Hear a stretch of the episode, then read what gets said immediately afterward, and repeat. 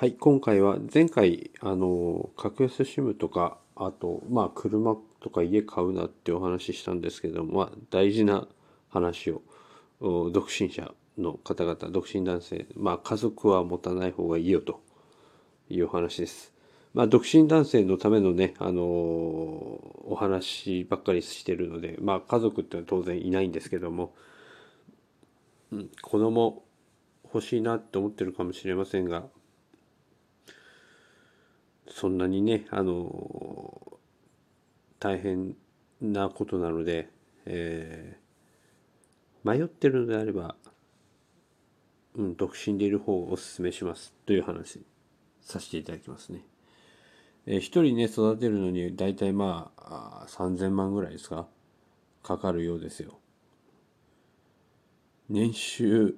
300万以下だったら厳しいっすよね。いや、なんとかすると思うんですけど、なんとかすると思うんですけど、なそこまでする、まあ必要というかね、こういう子育てとかっていうのはプライスレスっていうかね、その価値っていうのは人それぞれなので、本当にしたいっていう思うんであれば、すればいいと思うんですよ。やっぱ、あの、とても崇高なことだと私も思いますし、えー、子育てされてるね、ご家庭なんか本当尊敬しますしね、あの、独身税とかあった方がいいってね、前から言ってますけどね、えー、独身税のようなものを導入しても私は全然構わないという立場をとってます。やっぱり子どもたちのためですからね、未来は。うん、我々ね、あの、年寄りは、あの、老兵は去るのみですから、あ若い子たちにバトンをね渡したいっていうのはありますけど、まあ、どうしたってちょっとねその自分で作れないので他人の子供を応援したいっていう立場を取るんですけどうん。ただそのしなきゃいけないって思ってる人たちですよね。なんか結婚したするもしないもなんとなくなんとなくしか思ってないであればとても厳しいだろうなというふうに思います。まあ、どうしたってね家庭3人とかで暮らすとですね、えー、私も周りに何人もそういう方いらっしゃいますけど、まあ、夫婦仲がとにかく悪い。うん、もうなんかもうお互いお互い なんか前世で何かあったんかっていうぐらいお互い仲悪い人ねいっぱいいてねあんなの見て子供育ったらそりゃ嫌になりますわな。で、大体あれですよ。あの、女性が、の方が、あの、旦那の悪口を子供に吹き込むんですよ。うんで、子供がお父さんのこと嫌いになるんですね。で、お父さんの方が嫌いになるのはいいんですけど、その、悪いのは母親ですよね、これ。ね、あの、なんだろう、縄張れ争いをしてるから、あ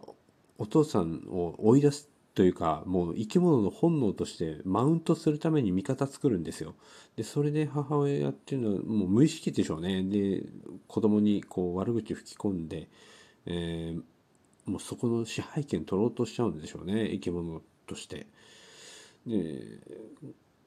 こうなっちゃったらもうおしまいですよねもう男性の方はね。もともと男性というのは女性より弱い生き物ですよ。なんでかというともともと女性の方が本体で男性というのは発生してできたものっていうのがあの生物学的なお話だそうです。ってことは男性の役割は何かっていうとメスの代わりにあの餌取ってくきて、えー、自己犠牲で身を守るっていうのがこれが本来の役割なんですね。で当然自己犠牲をしてもらうからやっぱ男性を立てるっていうのはそういうことなんですよね。立てておだてて、えー、あなたの方が上だよって思わせてそれで自分の自分たちを守らせるっていうのがこの男性の生き方生き様なんですね。だから男がこう結婚して幸せになるってのはちょっと違うんですよ。私はそこはそう思わなくて男は幸せになれないっていうのはちょっと違うわけです。男性はやっぱり妻子を幸せにすることに生きがいを感じるんですよ。そそこは私はそういうふうに考えています。で、えー、ただし、えー、それにしたってその幸せにすることに価値がなくなってきてることが問題なんだと今は思っていますね。うん。やっぱそういうふうにおだってるのが上手な人がいなくなっちゃった女性が。でなぜかっていうとこれやっぱみんながお姫様願望を持っちゃってるところですよね。えー、時代の流れなんでしょうね。その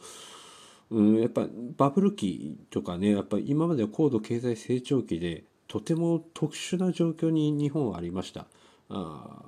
旦那さんの稼ぎだけで全員食べていける。で、えー、世の中どんどん右肩上がりに上がっていく。本当に戦後の何もないところから一気に何豊かになるまでの期間だあったのでボーナスステージみたいな状況だったんです。こういうのを子供の頃から見ているいた子供の人たちですね。はやっぱりその年収がある程度ある上に恋愛結婚というのを持ってきちゃったわけですよ。だこの結果あ本当は恋愛結婚なんておそらく3割もできないんですよね統計的に見ても。でそういった難易度の高いものを入れちゃってある程度年収がみんな稼げた時代には成り立っていたものがあまあ今当然それが成り立たなくなってしまったと。おでもやっぱその時代のことが忘れられないしやっぱお父さんお母さんの時代のことが全てだと思い込んでいるので僕たちは。でそれを引きずっ